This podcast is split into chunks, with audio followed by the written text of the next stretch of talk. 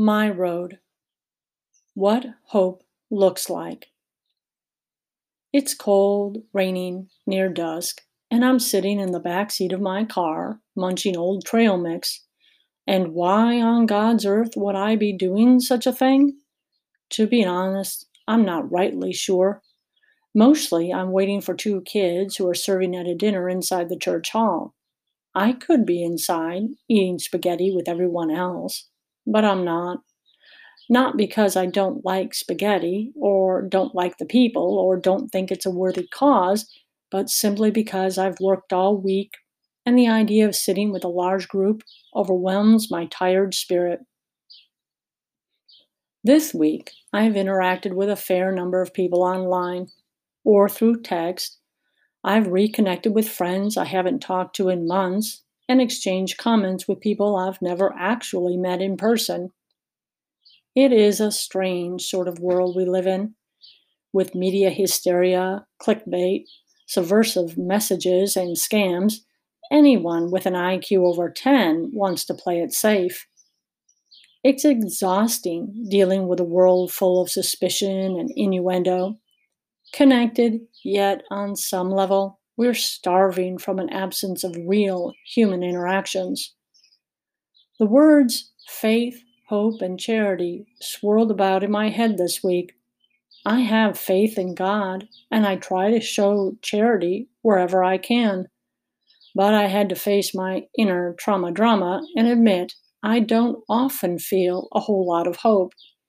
Hope seems a lot like trust, and it's hard to trust these days. But as I slathered Drylok on the base of the house, despite rain forecasts, and then painted the house a nice medium gray to match the siding, and it turned out better than I dared imagine possible. I even got under the porch where spiders skittered about, except for one jumping spider who made a fatal leap into the paint bucket. Yes, it was rather pathetic. I realized, apparently, I do have hope. Every time I show even a glimmer of faith that something might work out, I act on hope. Every time I offer the slightest inkling of charity to another person, I embody hope. Granted, the spider didn't make it, but the house will. When I look at the house, I realize I have been hoping against hope for years, planting bushes and trees, knowing that they might not make it, but some always do. Hiring fix it guys to repair what is broken over and over again. Painting, decorating, improving. It takes bravery to go into battle against the elements.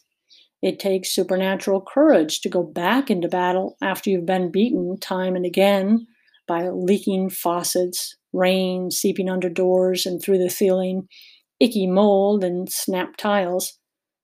But that is what life does it beats us up, and we have to get back up and try again. Hardest of all, we have to try to hope even when we don't know what hope looks like. This week, I'm pulling up the tiles in the old school room, and then I'm going to do the Drylok thing and paint the floor and the wall. Maybe I'll decorate the space as a recreational room. So many kids have grown up and are leaving the nest that I have to reinvent our living space. I haven't a clue how to do it. But I know the broken tiles need to come up. And heck, I can slather paint with the best of them. I don't know what I'm hoping for in my house, in my human relationships, or in my life exactly, but I do know that I have some measure of faith and I try to be charitable. Hope lives inside those two.